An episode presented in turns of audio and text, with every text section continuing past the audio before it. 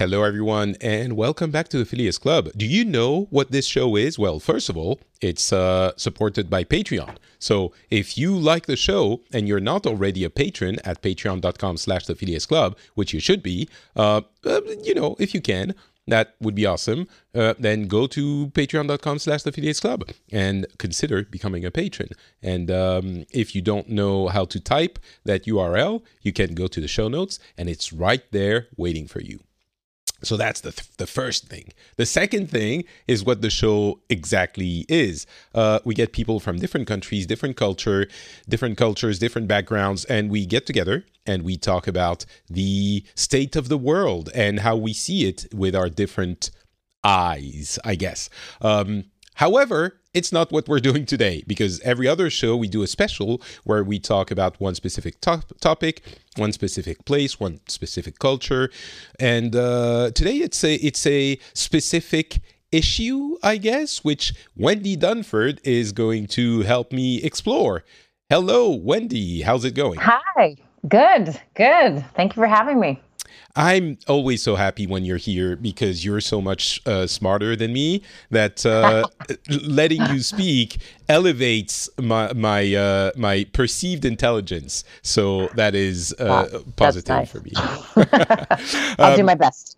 so I said I'm I'm gonna uh, you're gonna help me explore a topic, but really you're the professional and the expert, and uh, I don't know anything about it. So you're really going to explain to me, um, and we're gonna talk about toxic relationships. Um, that, that's not the type of discussions we usually have. I think usually we try to talk about a country or a religion or a political movement, these kinds of things. Um, but for some reason, I thought, you know, I've been thinking about this topic for ever since Trump was elected. yeah, yeah. um, because you said something about that, and we're not going to talk about that, but no. it had to do with toxic relationships. And I thought that was a topic we should explore further. And it stuck with me. And f- three years later, and a kid, uh, uh, extra, an extra kid in the world. Yeah. Your life has changed. yeah. And, and you know what? Maybe it has to do with that. Maybe I feel the first year of my relationship with this child was uh, somewhat toxic. It, it took actually. And, mm-hmm. mm, yeah. Thank yeah. God it's cute. Uh, yeah. Totally. So I guess um, first of all, can you introduce yourself? I, I know most listeners uh, of this show, most regular listeners, probably know uh, who you are and what you do. But for those who might not, can you tell us a little bit of uh, your background? Yes. So my name is Wendi Dunford. I live in the United States of America now. I was in Sweden, which made me much more interesting, and now I'm back to being boring. um, and I am a licensed clinical social worker, and I, which is, there's lots of different uh, psychotherapist terms, right? Um, and I, I'm a psychotherapist, and I work with couples and families and adolescence is as young as I'll get because I have children. I don't want to talk to more children. Um, but now I have teenagers, so I don't want to talk to them either. So mainly adults at this point. Um, and I've been doing this for 20 years. Um, my connection to you is through my brother who needs a bunch of psychoanalysis. And so I, uh, I help him out on Thursdays on his morning show, uh, Therapy Thursdays. So that's been my connection to you. And so yeah, and I, I, uh, you can find me online in a couple different places, and we can talk about that. But you know, uh, one of my main focuses, ultimately, in doing this, first of all, it's very uncomfortable for me. It's gotten better. I love that you've had me on to talk about politics because I could do that all day long for fun and not feel like I have to know too much, and that's nice. um, whereas this stuff is a little trickier because it is, uh, it, it, it comes so naturally because this is what I do, and I know a lot about it. Um, but it is so private, right? It's, you know, my my whole um, occupation and my industry, you know, confidentiality is so crucial to what we do. And so to talk about it openly, I find very strange sometimes. I've gotten used to it over the years, but um, because it is so private, and this topic in particular really hits at the core of each of us. So when you have these discussions with your people all around the world about politics and religion and you know, sort of things outside of their homes. Um, you know, that stuff matters and it's amazing and interesting and often scary or whatever.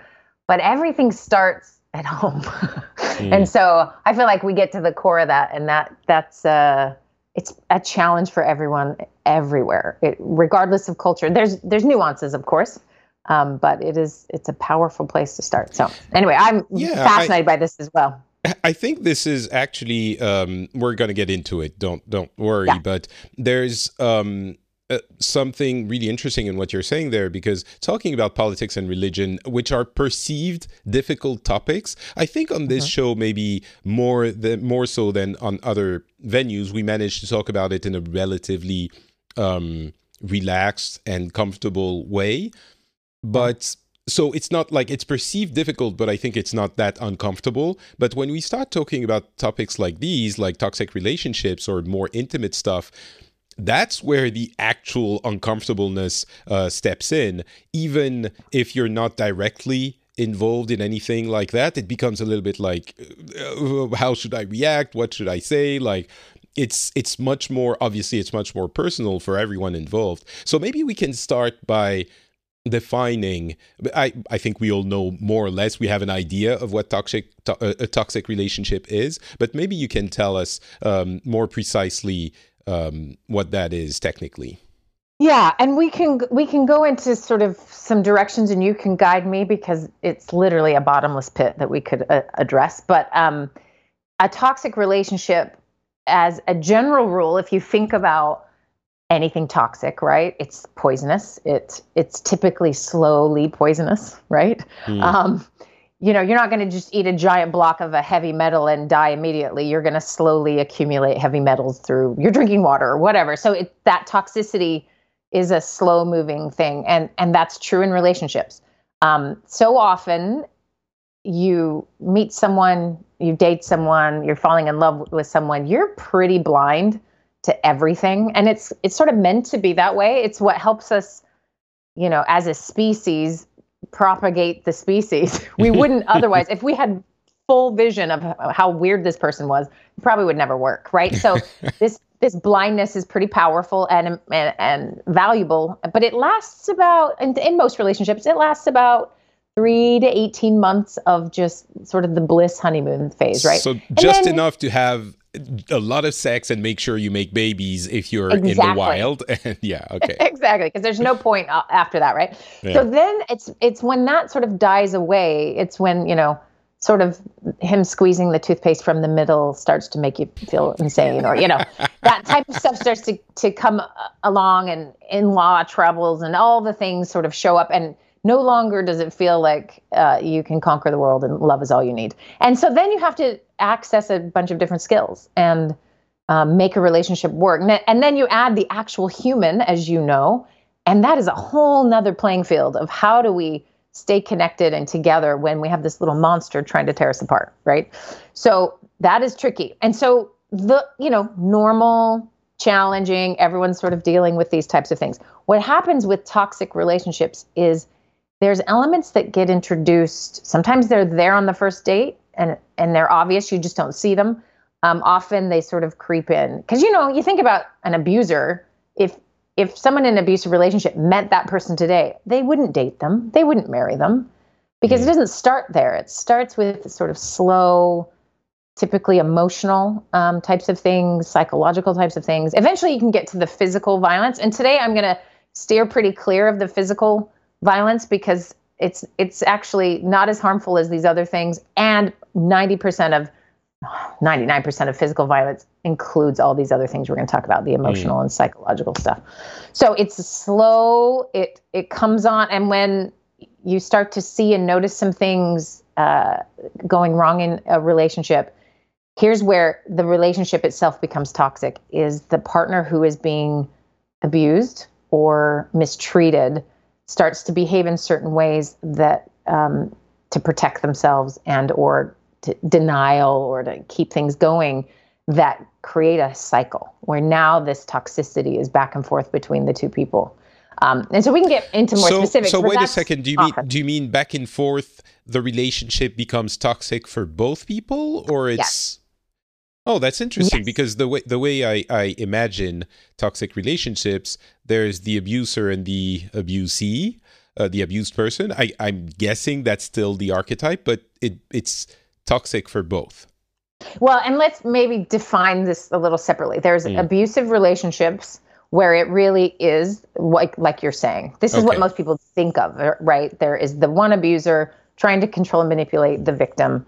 And, and yes, that is. But this as this is more generalized as toxic relationships goes. The- I've I've seen this many times in my practice and and you've seen it you've seen it in the popular media too where there are two people who are abusive to one another. There is a is sort of a cy- cyclical dance that they do. Um, i'm trying to think of maybe a famous one we all know of.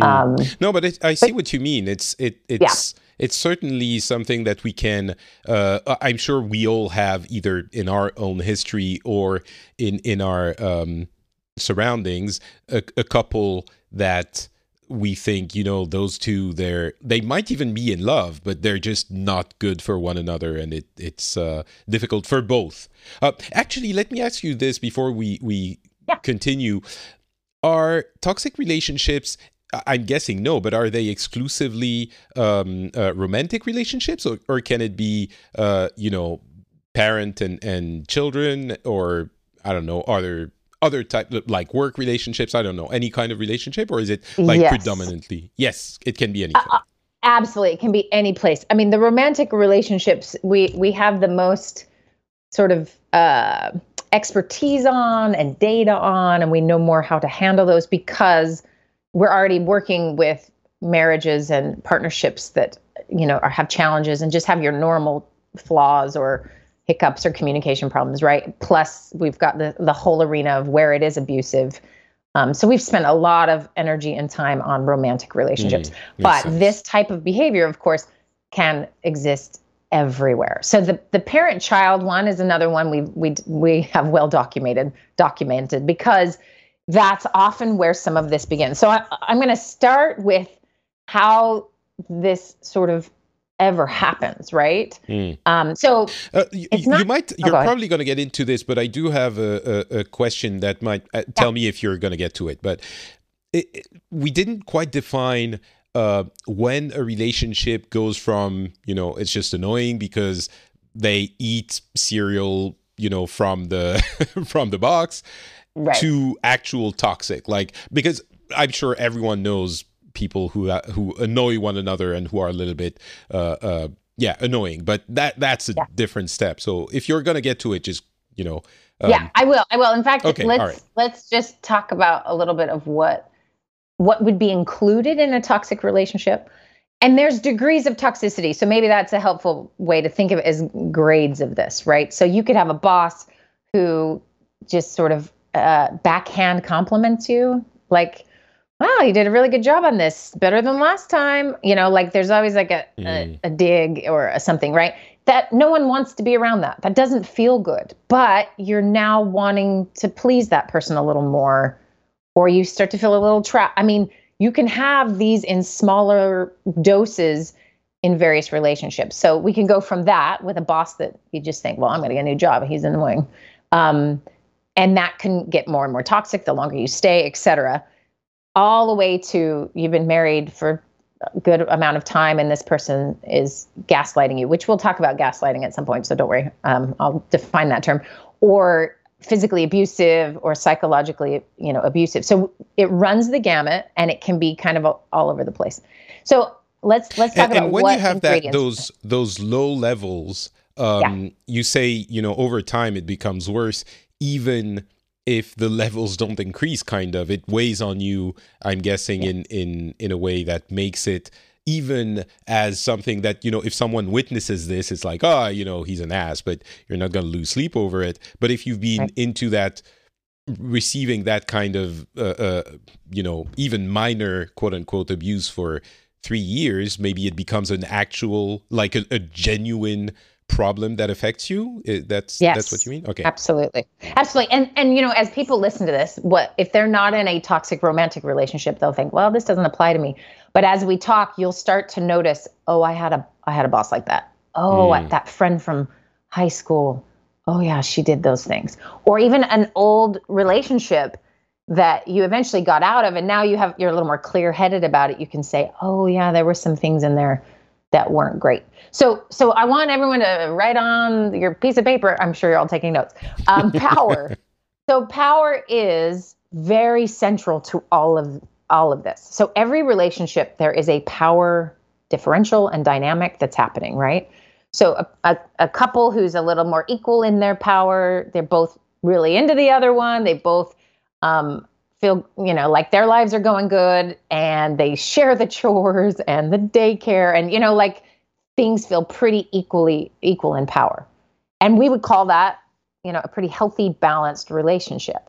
Whew, now navigating nice. I felt you were easy. you were describing my wife and me, and I was like, but actually, I was waiting for the, the other shoe to drop. no, okay, I'm calling right, it healthy. Cool. That's healthy and normal. Like it shouldn't be perfect by any shot. Of course. But there's navigating and and developmentally the relationship changes, and then you add kids and they change, and so it's it's some flexibility and sharing power, right? Mm. Um, and so when we get to any toxic relationship, you got to ask yourself what's what's happening with the power? So let's stick with the boss employee power dynamic for a second. And this is often where uh, women in the workforce have a particular challenge when it's oh you know you know how i love to make fun of white dudes. So white dudes with power and that power dynamic that they're just used to they think it's like air it's automatically theirs how that runs into some challenges with an employee who threatens that power or an employee uh, just to, who just to expand just a tiny bit yeah. on this when you say it feels like you know it's just like air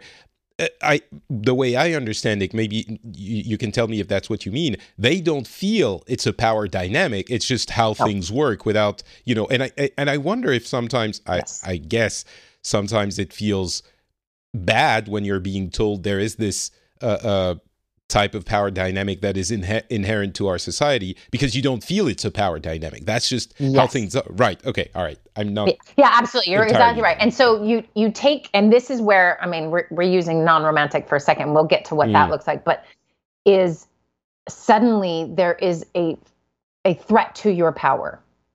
And whatever that, you know, the it, before it was just a given, I have the power and now I have to hire a woman and a person of color and I'm told I'm the bad guy. I mean, a shift in how everyone's seeing this is I, I a threat think, to that power. Yeah, I, I, think I have to hire a woman or a person of col- color. It feels like most people wouldn't have a problem with this. Like maybe the, the argument, like, oh, I want to hire the best person for the job, not the person who's that or that. I understand that part, but I'm told I, I'm the bad guy. I completely understand that it feels bad, right? It's like, yeah I didn't do anything. Like I'm just right. here. And yeah, okay. Right. Right. And and there's those who just see this you, you know that don't have a problem with this at all because the power the power they don't have a need for the power, right? Mm. They have a need to lead and they have a need to you know do what's right by the company or whatever the dynamic might be. There's lots of good versions of people doing this, but this version in particular. Mm-hmm. So you take let's just say there's a guy named Jim and that's how he's feeling. He's feeling like he's losing his power. Who knows what's going on at home? He goes to work, and there's somebody that just triggers that feeling of maybe it's insecurity or something gets triggered, and you need to show your power. Now, back in the day, maybe you just fire someone or you throw something. I don't know what you could do back in the day, smoke in your office, whatever. But now, what can you do? And there, it, it's sort of this sort of subtle, but um, it's behavioral activities that eventually lower the make sure you have your power and lowers the other person's power. So for example, so there's a couple categories here. And this applies to all relationships, but we're going to stick with the boss for a second. So humiliation, negating or criticizing. So if you think about human beings, we need to know we're okay. We need to know that we're liked. We need to know that we're safe, those kinds of things, right? So it's very fundamental to being a human. And so there is a huge taking of power when we call someone a name. Or there's even subtle forms of that, calling someone a pet name, like a derogatory, hinting, you know, little little joke, you know. Like what? Telling, Can you give an example? Um, maybe uh, here's a dumb one that I read when I was getting ready for this, but just like you're my little knuckle dragger or my chubby pumpkin, like some kind mm. of. It's supposed to be cute It's supposed to be in theory. And so the receiver is insulted and complimented at the same time. Does that make sense? Yeah. It's like a and oh, it I got a, to I got a compliment. They paid attention to me, but at the same time, it's not the best version of what that could be, and it makes you feel a little weird or worse. Right. And so and and I'm going to get to how we know. I will tell you the ways to know that this is happening to you. Um, but usually it's that you're you feel off, wrong. Like what? Ugh, that didn't. And Mm. now the power is your boss just called you a kind of rude pet name, but you're confused. So- what do you do with it? So what if I'm coming at this from the angle of the dumb person, as always? But what if the boss calls you something, you know, uh, cute, genuinely wanting to be, you know, to do something adorable, and the person on the receiving end doesn't feel bad about it? It's like, oh, you know, it's it's cute, it's fun. That's that. Does that is that okay? I mean, maybe that's not in the scope of toxic relationships. It might be not okay in other ways. But if you're okay with the with being called that, then it's fine, right? Right. And here's the thing how do you both know you're okay with it? You'll have to Mm. explicitly say, I like that nickname. Feel free to call me that. And the Mhm. boss is like, okay, great. No power change here. We're fine. You know, I mean, that's the problem is that Mm, there is incentive for the one with less fat power to fake that everything's fine, mhm. right?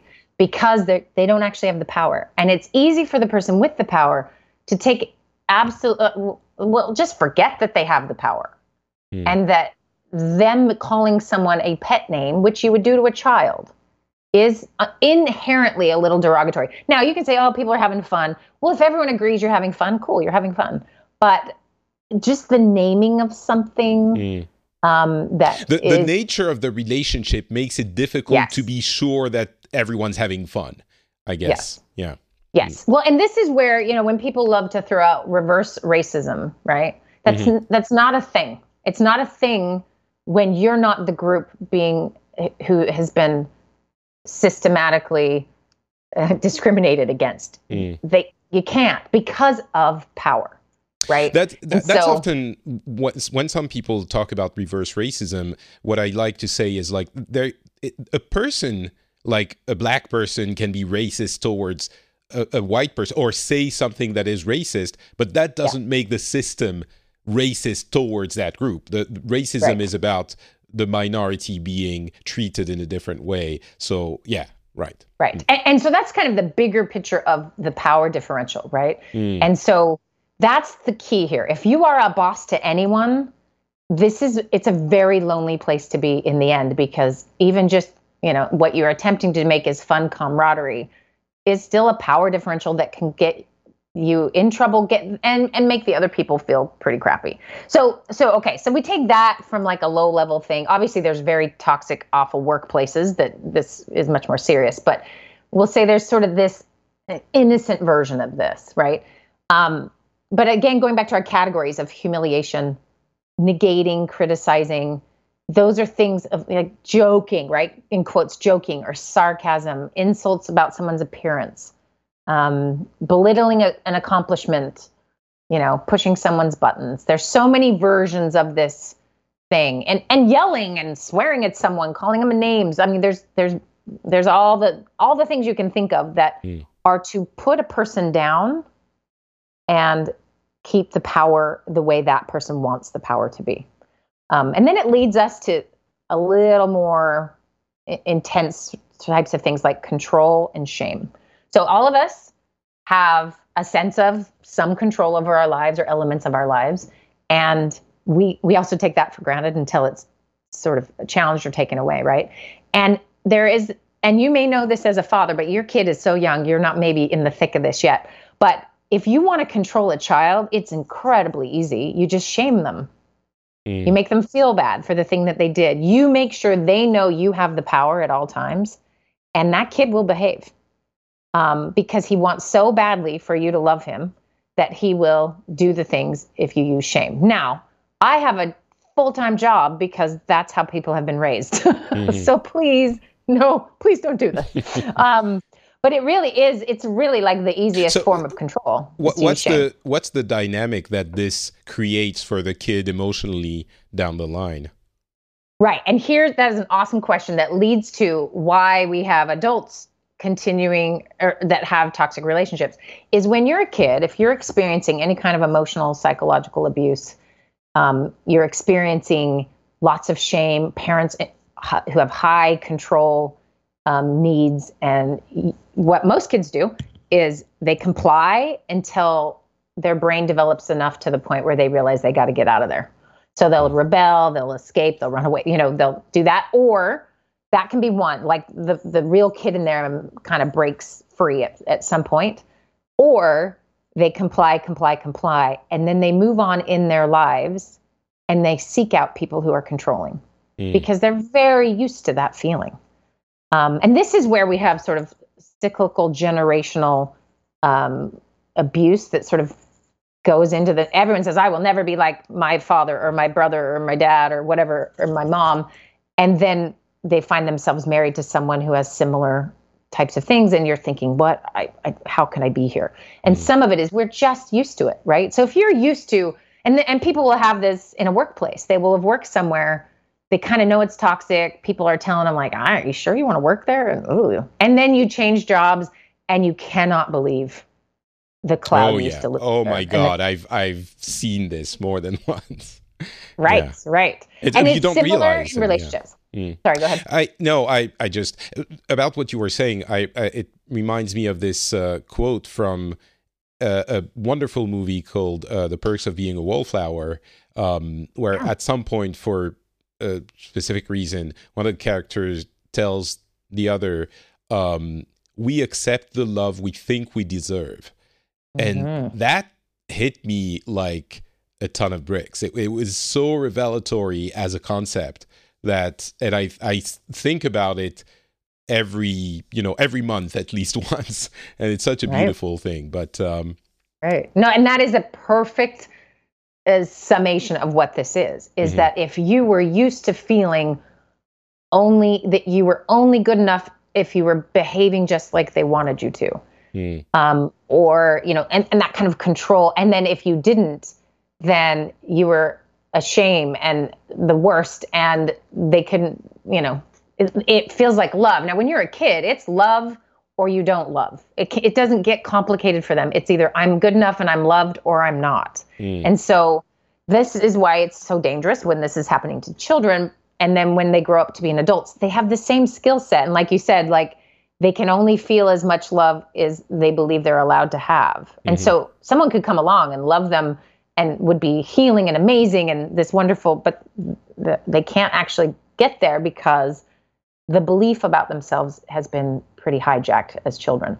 So, so this is sort of how it it's it, it, can happen. Now, of course, there are the cases where you have this lovely childhood, not controlling parents. It's all good, and then you find yourself madly in love with someone, and it's it's usually fast and furious at the beginning, and you know risky and all of the things, and it's amazing, and your brain's kind of damaged from all of that, and then some of the signs start to show up um, mm. of the abuse. And you don't know what hit you and i this was not my childhood. Why am i here?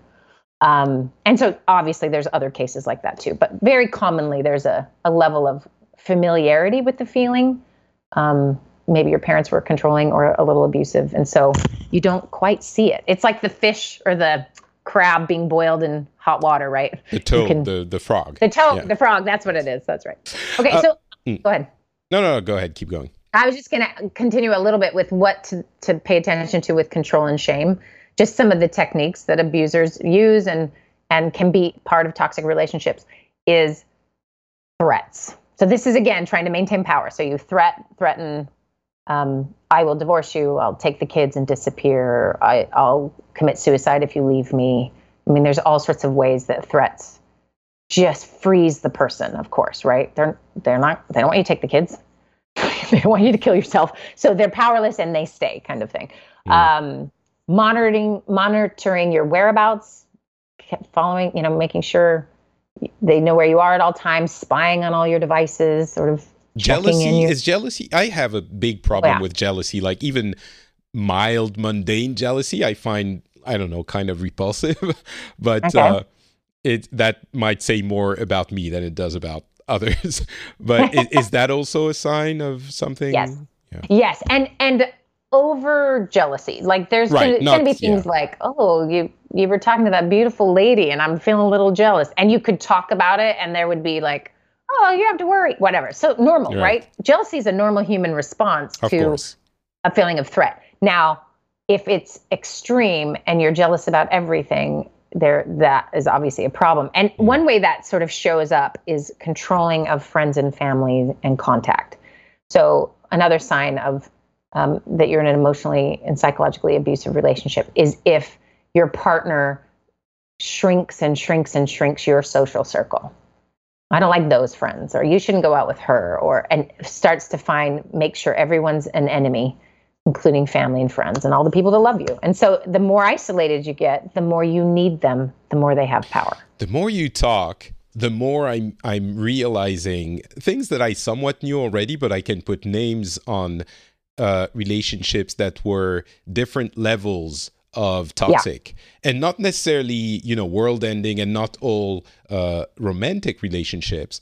But I've certainly experienced um, instances of you know friends or other relationships that were that were uh, um, kind of forcing these kinds of things in order to assert their power because they and I'm a little bit older now, so maybe I, I see it a little bit more. But back then, I mean, it's super clear that that was the issue, including the childhood traumas and all of that. So, Yeah, Anyway, yeah. yeah. And everyone, and I should have made a caveat at the beginning here. Some of this will trigger people, so I apologize. Uh, and I, I'm going to title the episode "Toxic Relationships," so hopefully that do. will be clear. okay, so they know. enough, they yeah. know. Yeah. Um, because it really is, and often we live in a space of sort of denial generally, right? Like we all get in our cars and drive, you know, 100 miles per hour on the freeway and are like, we should be terrified of that. But we have just gotten used to stuff. We're kind of in a Mm. trance of like, we're fine until things come along and wake us up out of that. And so sometimes hearing somebody talking about these dynamics, you go, "Uh, oh, I'm in trouble. And you Mm. didn't know until you hear it. And so that's why we always have to do, you know, trigger warnings because triggering is popping someone's uh, denial bubble a little bit and just showing them, wow, there's some things actually happening here. And so, you know, if you go online and just Google like signs of a, a toxic relationship or signs of you are going to read all this and list all of these things. There's quizzes to take. There's all sorts of things. If if you are suspicious and don't know quite what to do, start there, and then I'll get into what to actually do. And then I'm also going to get into how do we help someone we know who's in a, a, a troublesome relationship. Yeah, I think that's that's a super important thing because I mean we'll get to it then, but obviously when you witness this, you feel powerless to help because it feels like nothing you do uh, uh, reaches that person. Yes, and there are ways to reach them. Our natural inclinations are the worst things to do. And so you have to really control what you naturally want to do, which is usually rescue and like kidnap them and hide them and you know, you have to resist that stuff and there's there's much better ways. So we'll, we will get to Yeah. that. Um, So, but I yeah, did want to ahead. throw out a, a couple more triggers for people. Mhm. um, so lecturing, right? Long monologues about how you're wrong. Um, direct orders, treating the other person like a child, telling them what to wear, what to eat. You don't like this about their body. You know, cr- creating a sense of I have the power and you need me to be okay. And way the Mm. way to keep that power is I'm going to point out your flaws. Um, I'm going to hang up on you. I'm going to um, walk out, embarrass you. You know, just behaviors that essentially make you now focused on that person and keeping them happy. Because the results would be that you're you're going to lose something you're not good enough. You know so you start to build this. Now you think oh we just went on a date and we really liked each other. How do i get to this point? Well these things show up slowly usually um, and they usually come one at a time. And usually the first time people are a little bit like did you just hang up on me? Like you're a seven year old Mm. and then what do you do in that moment? Often, if it depends on your skill set. If your skill set is, okay, well, I'll ignore that. I'll talk myself out of that was weird. Um, and I, I guess it's easy to think, you know, that was weird, but it's not like, you know, they didn't murder someone. They just hung up. Right. It's frustrating, right. but, and then they right. will apologize. And I mean, obviously, I don't think you should end a relationship anytime anyone hangs up on you. I don't think. Right. Uh, well, you should, you should pay attention to it though. And this is where it, it's the seed or it's nothing. Right. And so the the way you control this is you find out if it's a seed or if it's nothing. Mm. Meaning you say, "Hey, can we talk about that you hung up on me? Like that's it's not okay and what can we do differently? Like how do we work this out?" And you you know, and then here's where people sort of get in trouble is they wait about 7 years of having significant problems in their relationship before they seek help. But so you're saying long you're saying that someone hanging up on you because they're angry or frustrated or whatever is enough of a sign to think to stop everything and say, dude, we need to talk about this. Or do that, we need I, to talk about Yeah, this. this sounds extreme. I realize, and I'll tell mm. you why. Because if that is now the new behavior, mm. because mm. the first time they did it, everyone just went, okay, it's fine, it's fine, it's fine.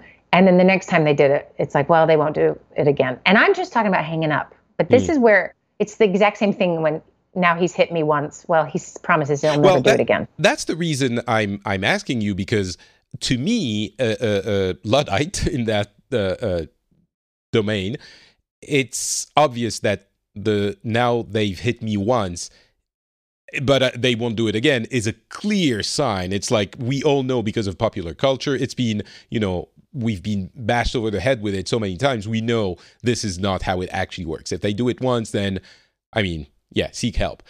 But hanging up seems so much more mundane going to you know stopping everything and and and saying we need to talk about because if they don't want to talk about it are you saying you should cut off the relation stop the relationship over one person no. hanging no i'm not saying that but i mm. am saying the psychology that applies when someone is hitting you. And I mean, there, there's every single woman on earth will say this out loud. I would never stay with someone who hit me. Mm. Never. And yet. So then why do the vast majority stay with someone who hits them? It's not because they're liars. It's because it took a million steps to get to the moment where he hit her. Mm. And those millions of steps are hanging up on me, walking out of the restaurant, throwing a fit, um, you know, doing yelling at me, giving direct. I mean, there's so much that goes to that moment. So by then, it's nearly impossible to walk away. Mm-hmm. And and and the need for it to get better is so strong. And and and again, you got to remember, there's other things happening too. There's maybe um, you're now isolated, right? Um, he's he he or she. Most of the time, it's he to she, but it can go both ways. Absolutely, is that you're isolated from family and friends, and those people who would help you you know, and maybe they're helping trying in certain ways that are, and we can get into that. That's that isn't helpful, and so you are alone. So who do you need? Oh, you need this person, and this person's told you you're so crappy and that you're not worth anything, and no one will love you, and you you believed it because the thing has been built already. So so let's go back to the hanging up on the phone. Mm. That's just impulsive and childish, and grow up and figure out how to have some communication skills. Okay, it's not that big a deal, but what is powerful and preventative is you have not shown respect to the person you love, right? And so to address it, right? Maybe you have a you have a trigger finger with hanging up and you've been doing it for your lifetime. you hung up on your mom and you hung up on your siblings and any, you know, you have a bad habit. So you're now in a relationship and you're frustrated and upset and you don't want to keep talking. You get flooded. So you hang up. So your partner, if your partner just goes, well, I guess that's who he is, eventually it's eroding the respect that should be there. So by addressing it and just saying, can we talk about this? And let's not let seven years go by where respect, the lack of respect builds and builds and builds um, is important. Now, most people don't know they should do this or could do this. They just have this like I'm just like you were saying with that quote from that the the book or the movie is I deserve that.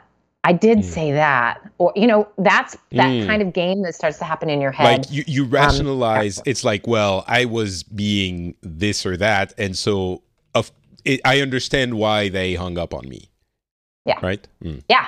And I I'm hard to live with. And you start to beat yourself up. And you know what? It justifies their behavior and they they're like, "Yeah, you are hard to live with." And that's where the tango really starts to begin.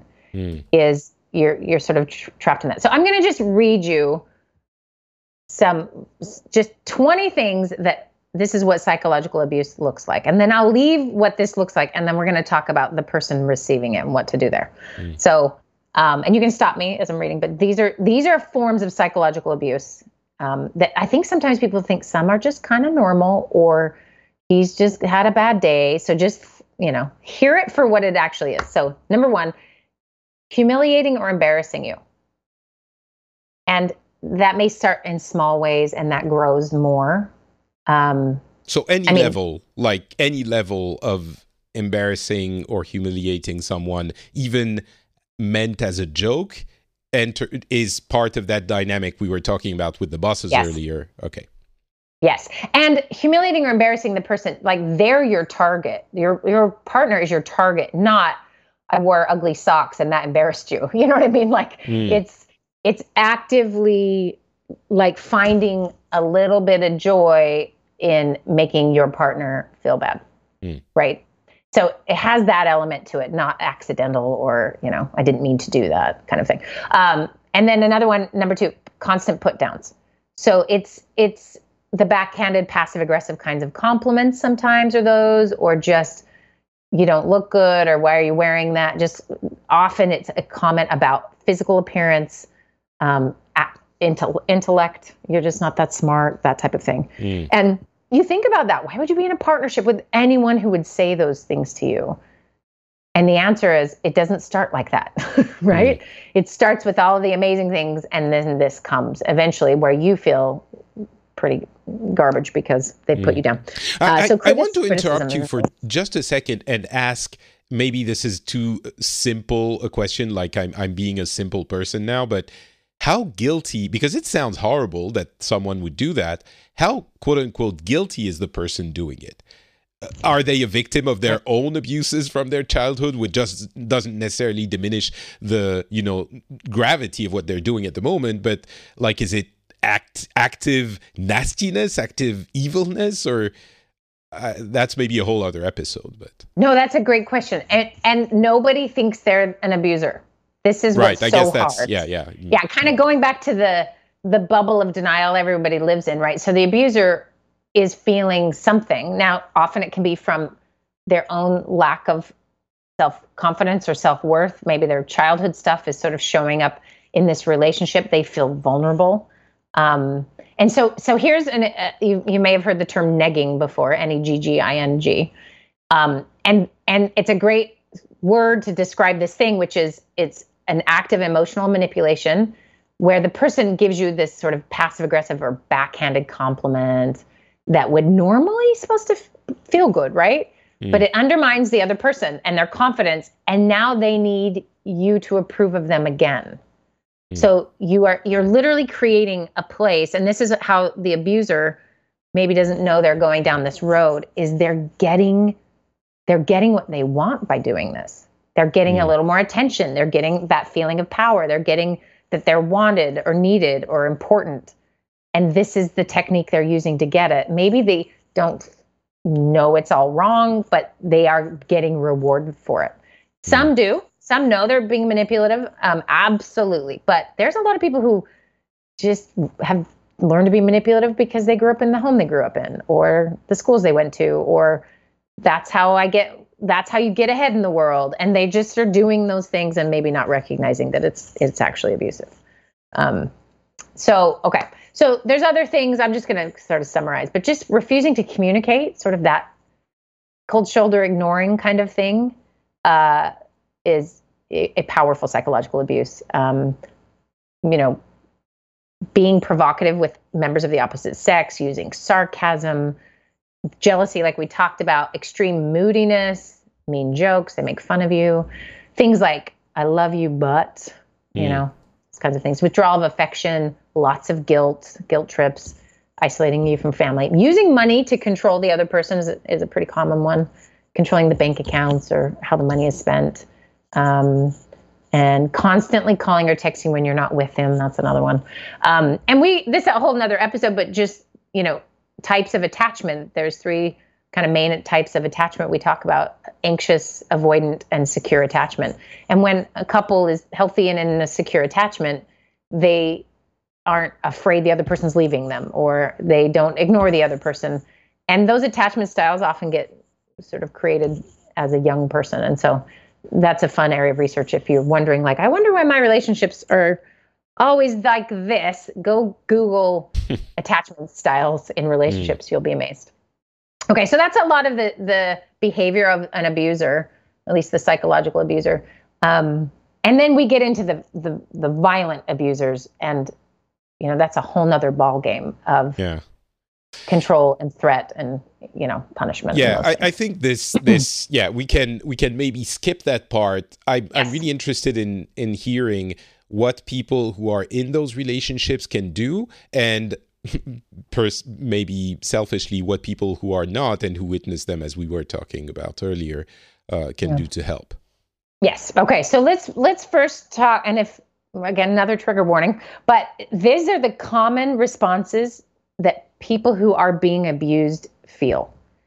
So sometimes it's it's like well he does this and this and this but you know that's hard to um, always be aware of because we can we can rationalize it away or there's an excuse well he's had a rough day or you know whatever.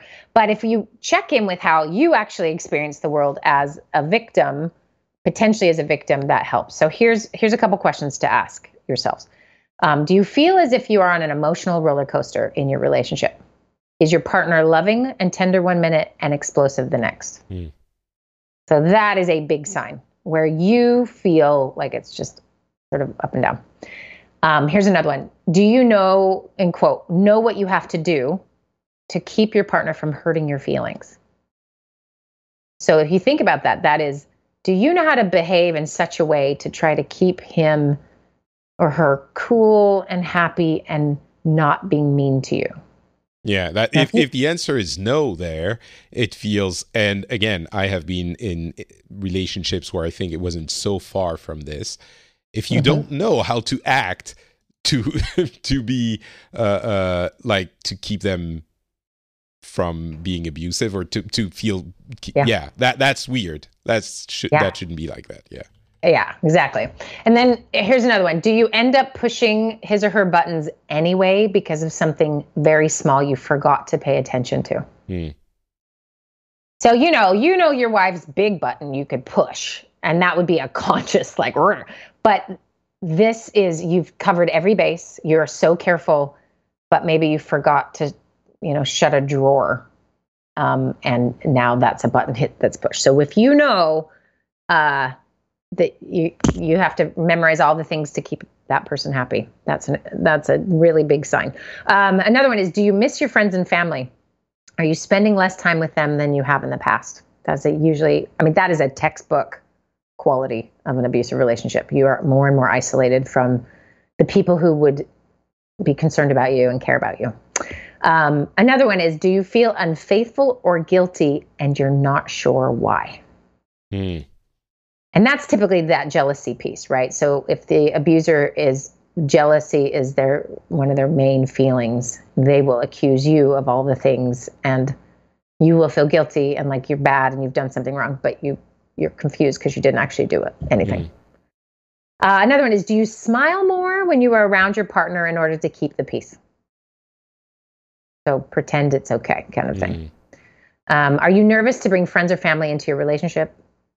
You don't want anyone to meet them. Um, do you feel like you're not capable of making good decisions? Do you feel unworthy and do you feel trapped? Yeah. So if those things are happening, if some of those things are happening, not all of them not all of them but they're very connected most okay. of them right and and if you feel the beginnings of these things like if we're catching anybody at the beginning of this development um, it's it's crucial that you stop and seek someone someone's help to help you whether it's a professional or talk to somebody you've known a long time and trust and care about what they think about what's going on you know before you go further down the road because this is it's like truly a roller coaster. Once you're on, it doesn't stop very easily. So that it's it's crucial if you're feeling any of this and before it gets any further because the, uh, typically the person your partner doesn't think they're abusive they may need help just knowing how to communicate knowing what to do with their shame or their pain from another part of their life that they're taking out on you right nobody is ultimately all bad and no one's all victim to some extent right we all are playing these different roles but eventually those roles get really warped and you turn into the abuser and the victim. So earlier intervention, the better. So, um, um, it, so you you did you did say it, but I want to uh, make sure. So you say talk to someone, which is something again we hear all the time. Maybe yeah. some people aren't comfortable or don't have access to a you know a, a mental health professional. Just even yeah. talking to a friend whom you trust and saying, "So this is what happens and this is how I feel. What do you think? Like, is this normal? Is the thing to do. It's the thing to do. And if you feel like there's no one you dare say that to, even though you have loving friends and family, then you're already in a problematic relationship. It means you're right. already scared to talk. So, mm. in those cases, or even if maybe you don't have a close friend you're ready to share this with, the internet is a powerful place for good and evil, right? But there is a lot of resources available to you. So I would recommend spending some time reading about it. Um, there is some great books out there. In fact, there's one, it's on the top of my head and I'm forgetting it, is Why Does He Act This Way, I think, or Why Is He This Way? I'll, I'll look it up before we go or give it to you later for the notes. But okay. some, some great ways to understand more about this. So what Why does he do that? Popping the bubble. Why, why does he do that? Is that the why does, why does he so. do that? Is that the title of the book? I I'd have to Google really quick. Inside the minds the... of angry and controlling men. Yes, that's it. Why does he okay. do that? Thank okay, you. all right. it there just sounded go. so easy when you said it. Like that can't be right. um, yeah. So what does he is, is, and that one is great. Of course, if the the man is the problem in the relationship. Um, but this idea of getting yourself self educated initially is really important because what it does is popping the bubble, the bubble of, and the cycle of, oh, I'll just do this and I'm not, and isolated and mm. I'm alone. I'm the only one. It's my fault. It's, I'm the bad one.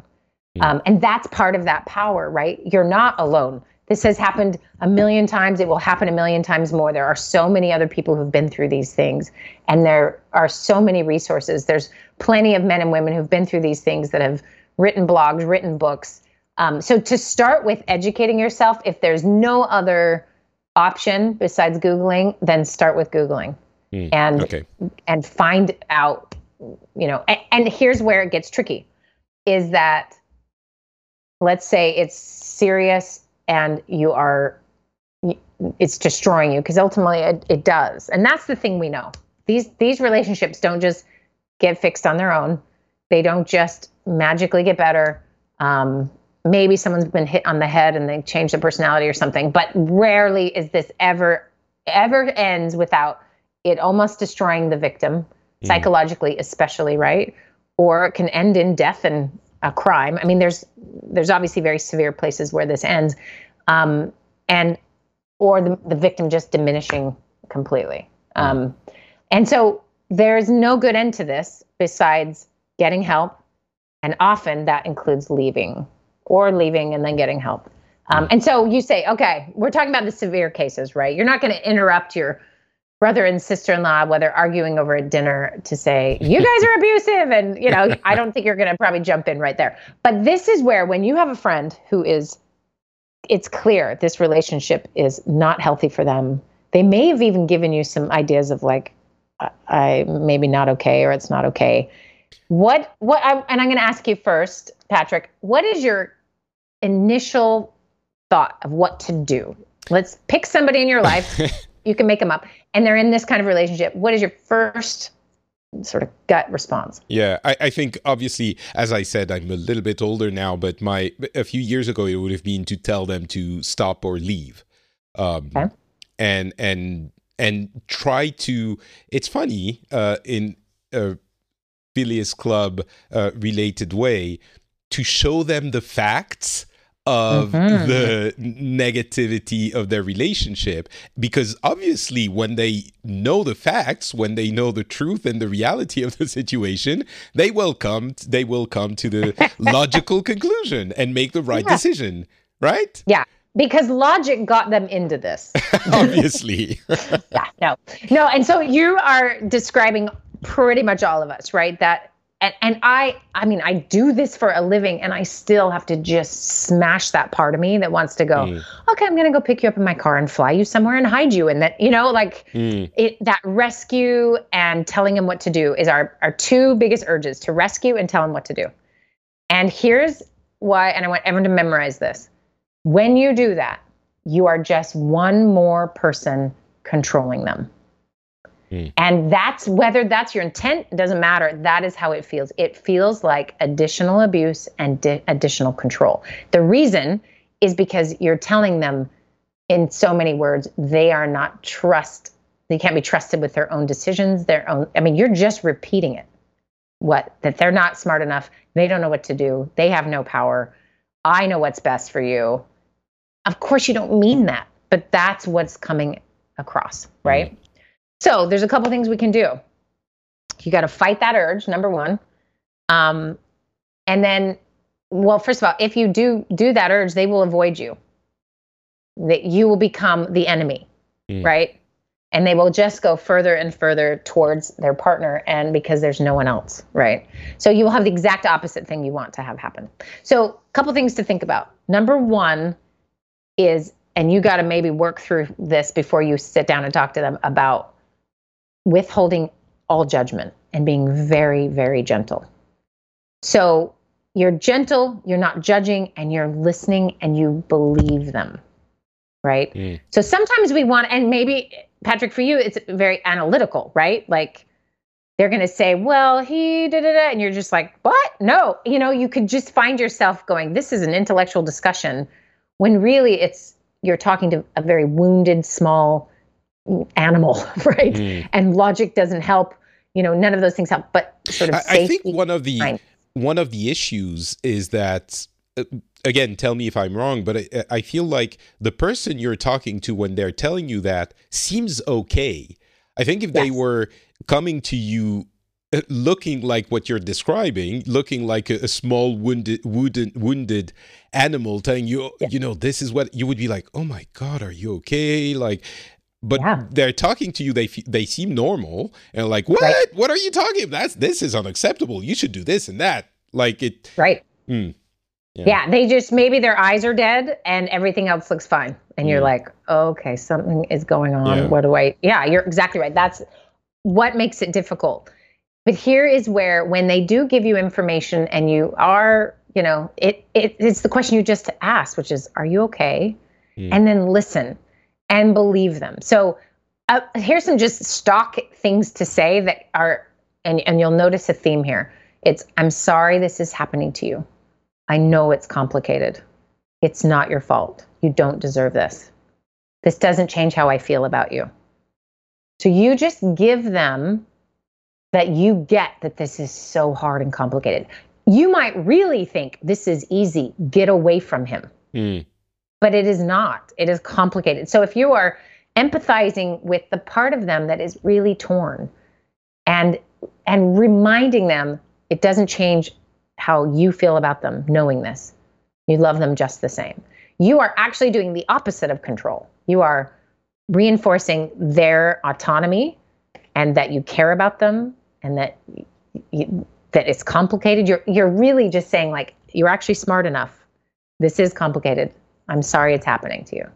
Um, because when mm. it's unsolicited intervention, it just comes across as disrespectful and controlling. And they're going to then have to decide to take action. I mean, they have to decide to take action, mm. to leave, to get help. No one's going to do it for them. And you you might believe you can, but especially if it's another adult. Obviously, if this is like a 17 year old daughter of yours, there's you have a little more power. But um, but you can still make those same mistakes. Mm. Um, so, so, if, so go ahead. If if uh, you ask them, you think you know it's uh, not you think it's obviously they're in a weird relationship, not okay, and you think they're not doing well, and you ask them, hey, are you okay? And they tell you, yes, it's fine. Then you have to wait until they can tell you that they're not okay or, or open the door. You, you can't force yeah. your, right, okay. Unless you ask a couple more emotional questions, you might open that door anyway right? Mm. um, i can't i can't not do that. So i don't know what normal people do in a conversation. My what i would be doing would be saying like you know you seem tired or you know like you know kind of just empathizing with mm. and then maybe rough, it turns into worried about you. Yeah. Then, then it turns into yeah you know actually i am tired and there's this and it might lead to right, them opening right. up a little bit. Yeah. Mm. And I think most of us have a tendency, I have the opposite tendency because of many hours of doing this, um, where I feel the pain and I move towards it. Mm. And most of us, we're at a coffee shop with a buddy and we sense their pain and we're going, Oh, did you did you see the last uh, DC movie? Yeah. Like yeah. yeah. So how do I run from that pain as quickly mm. as possible? In these kinds of situations, it'll just make them feel more abandoned and left alone. So mm. be careful that you're not prodding and then running away, right? right. Um, but that you are, are really going to listen. So, so here's a here's a way to say because you know they need to probably get help and they probably maybe even need medical attention. Um, and so you're going to want to tell them to do that. You have to do this, and we do that out of all of our mother instincts, right? And all of our get be careful and be safe instincts. And those are good instincts, but they backfire here. So it might look like are you open to getting medical attention or calling a hotline or going to the police or talking to an attorney? Like, are you op- you're asking a question rather than telling them what to do. ask them if they're open to that. Mm. And then they may say no, or they may mm. say maybe, but I don't know what to do. You know, so you're you're you're you're putting it to them, prodding them. Yeah, mm. prodding them with questions and listening, right? Mm. Um, and here's the thing: you can offer all the help you want, but they have to choose it. The only time, and every country and all the listeners are going to have different numbers to call and reasons, you know, r- resources for this, but you don't just offer and say, "Well, I guess you don't want my help." If you are witnessing the violence, that mm. is when you need to call immediately. Mm-hmm. And you know, like say you're out together and you know, she starts hitting him over the head with something. Mm. Call the police. Call, you know. Um, but when you're asking for help, so that's that's an exception there. But if you're asking them what you can do, right? Because don't you always feel that like, what can I do? What can I do mm. for you? They don't know what to say. Mm. What are they going to say? Come and tell him to be nice. I mean, they don't know how to answer your question. Uh-huh. So instead of saying, like, you know, what can I do? Say something like, you're not alone. People care about you, and I mm. want to help. Um, do you want me to identify resources, go with you, watch your kids? Um, you know, you, you're off. You, you got to think of some ways, and they will then hear the thing that will probably help them and that they're willing to have you do. But if you just say, well, let me know if you need anything, mm. they're going to go. And, yeah. and, am I correct in thinking that it might take a little while before it gets through? Like it, you say it, and then they're like, "Ah, it's fine." Like, "Oh no, it's okay, it's nice." But but then a few days, a few weeks later, it percolates and and it gets through, and they're like, "You know what? Actually, maybe this or that." Is that yes, yes, yeah. absolutely. And here's where that this is how you practically do that. Is it's very important to check on your friend frequently. Mm. Um, months going by and not chatting with someone you know is in a really abusive relationship means lots can happen and no one will know. Um, and so it's just that you're being a friend and you're sending texts and calling and emails, but be careful because often those partners are monitoring their behavior. Mm. So ask things like, is it a good time to talk? And they will, they, they are protecting themselves all the time. They will find a good place, a safe place to talk um, when they're ready to talk. But you be the one that's reaching out because they're spending all their mental energy surviving this. Mm. Um, and also, you do not want to, if best you can, to make yourself the enemy because the abuser will then banish you out of everything and or target you. So you've got to be careful there. Um, okay. And then I have one last one. I'll tell sure. you real quick. The, the last thing is to plant the seeds of change by sort of gently telling them that help and guidance is available. So if you're yelling at them to get a lawyer and go to the doctor and call their therapist, um, you know, they're not going to hear that so much as the empathy that comes with this happens to a lot of people.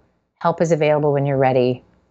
It's, you know, When you're ready, mm. I'll, I'll be with you. Here's the there's a phone number, at least in the United States, for a, a national domestic violence hotline, and you can call that number.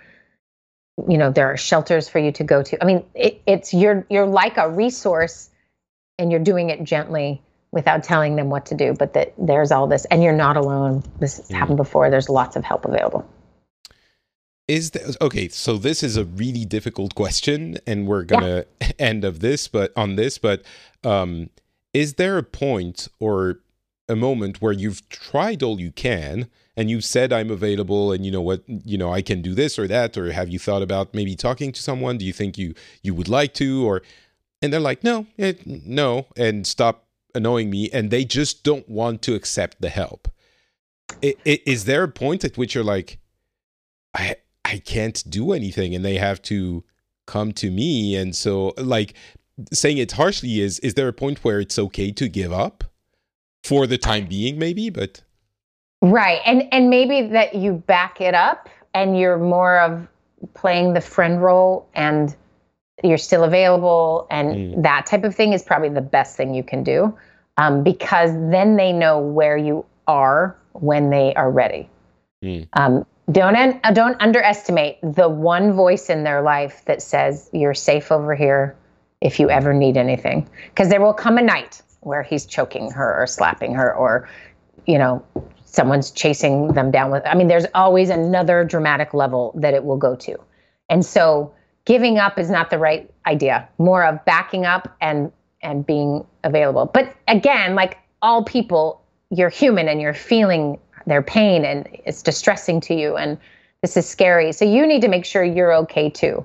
You're not the savior of the world. You're not going to fix this. You're not, you know, you are a friend trying to do the right thing. So to be careful for for your own sake as well that it doesn't become now you're in a toxic relationship dynamic with this person because you're trying to rescue them.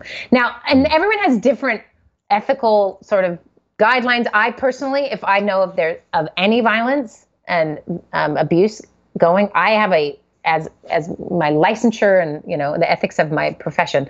I call um, a hotline. I call my uh, social work association board. I call the police. I I don't have a choice. I just mm. call. Um, that's when can, you when you know for a fact that there is physical violence. Yes, and here's mm. the thing: every every country is going to be different with how they investigate these types of things. Mm. But but what happens if this is a good friend of mine? I have a lot more tools to help them um, prior to having to do this. But let's say I see my neighbors outside punching themselves each other in the face. I'm going to call the police. The police are going to come. Maybe my neighbors will never talk to me again. That's high likelihood, right? Um, and so that's part of that challenge of w- what line do you finally draw to to ask for help to come in that's outside of you. Um, and so you, everyone has to sort of decide where their line is. Um, in fact, my line is just easy. I just don't, I ethically don't have a choice. And so I don't have to mm. spend any energy deciding. And I think most people do have to spend that time going, what do I do? How do I help? What, you know, and so this, this can be very taxing. So make sure you have support, make sure you're reading up on things, make sure you're okay and knowing where your limits are um, in being the helper. Cause this is, this is tricky and this is why it's so private and silent and yeah. and it crosses every single boundary on in humanity. It, this doesn't happen more or less with poor or rich people. It doesn't happen more or less depending on your country, race, whatever. Like higher stress situations, maybe there's more occurrences of this type of thing, but it just it it, it can be everywhere, um, and it's it's very much hidden as we know, and yeah. so it's tricky. Well, that was a, a happy, happy hour. I mean, I, I I do feel like you're talking about the the ultimate result of all of this is physical violence. From my experience, I've never, I guess, really seen that. Not much, but there's still distress, which all of this can be super useful in addressing, yeah. and that is also real harm being done. Um, yes. And the feeling of being trapped is so true. Yes. And the harm being done, it, you know, the victim, it takes a long time to sort of get back to a, a healthy place about your own self, right? And then let alone in another relationship. And so the earlier intervention, the better. And, mm. you know, that that's just, I think goes without saying. Well, what I have learned today is that my wife is so much uh, more clever than I am because uh, she knows a lot about what you uh, so uh, talked about, and my instincts were are always to do the the the, the instinctual thing, but she tells me no way. Um, right. All right. Well, thank you very much. That was super interesting. I hope that uh, the people listening got something out of it. Even if you don't know anyone who's in that uh, kind of relationship, at least you understand these kinds of things a little bit more. Um, Wendi, where can people find more of what you do online?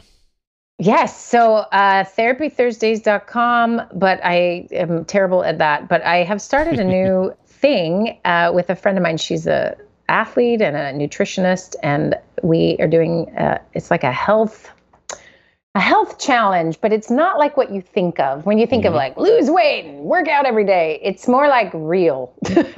uh, and so it's at realsteps.org, and you can read about it, sign up if you're interested, and it's a month long thing. And, and how it works is everybody pays 50 bucks, and then we pick two to four people where we do uh, so everyone is subsidizing these two to four people mm. who will get full therapy, full nutritional counseling. And then the rest of the group does all sorts, of they get all the same stuff, just not the individual treatment. So, anyway, we've done one round. It was a blast, and we're going to do another one. So, go to realsteps.org. That's a great place to find me, or you can email me there as well as Therapy Thursdays if you have any questions. And that's where I'm at.